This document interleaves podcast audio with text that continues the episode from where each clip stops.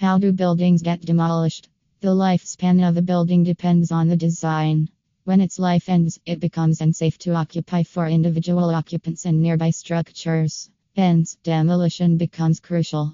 It is a technique of safely removing existing buildings and structures to utilize the land for something else. If you want to work on a demolition project, consulting with an expert demolition in Stockton can help.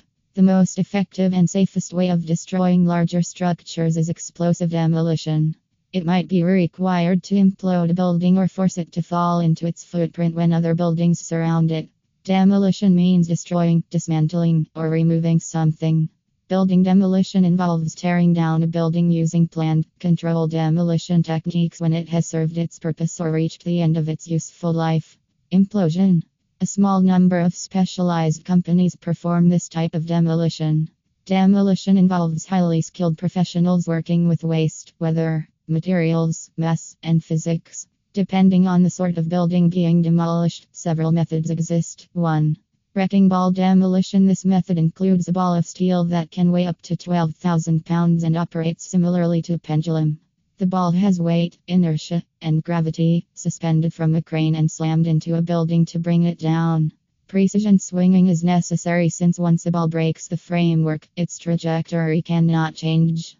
Wrecking ball demolitions are quick and cheap, but they produce a lot of dust, debris, and safety risks. Consulting with a demolition company in Vacaville can help you make an informed decision. Do standard and high reach demolition excavators with standard and high reaches are used for building demolition, depending on the height of the building.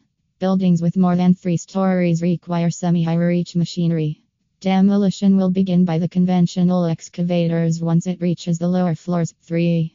Implosive method explosives are used in the implosive method to destroy the building's structural system and cause it to collapse. It works well when dismantling tall buildings or other structures. There are two methods to do this. Dropping like a tree collapsing into its own path. Conclusion If a building is not demolished on time, it can threaten people living or working on the property and others in the vicinity. Electricians, plumbers, and mechanics turn off the electricity and cover exposed pipes. To maximize the sorting of recyclables, crew members build a trash chute. Therefore, proper planning is crucial to ensuring that experts in demolition in Sacramento handle building demolitions carefully to prevent injuries and accidents.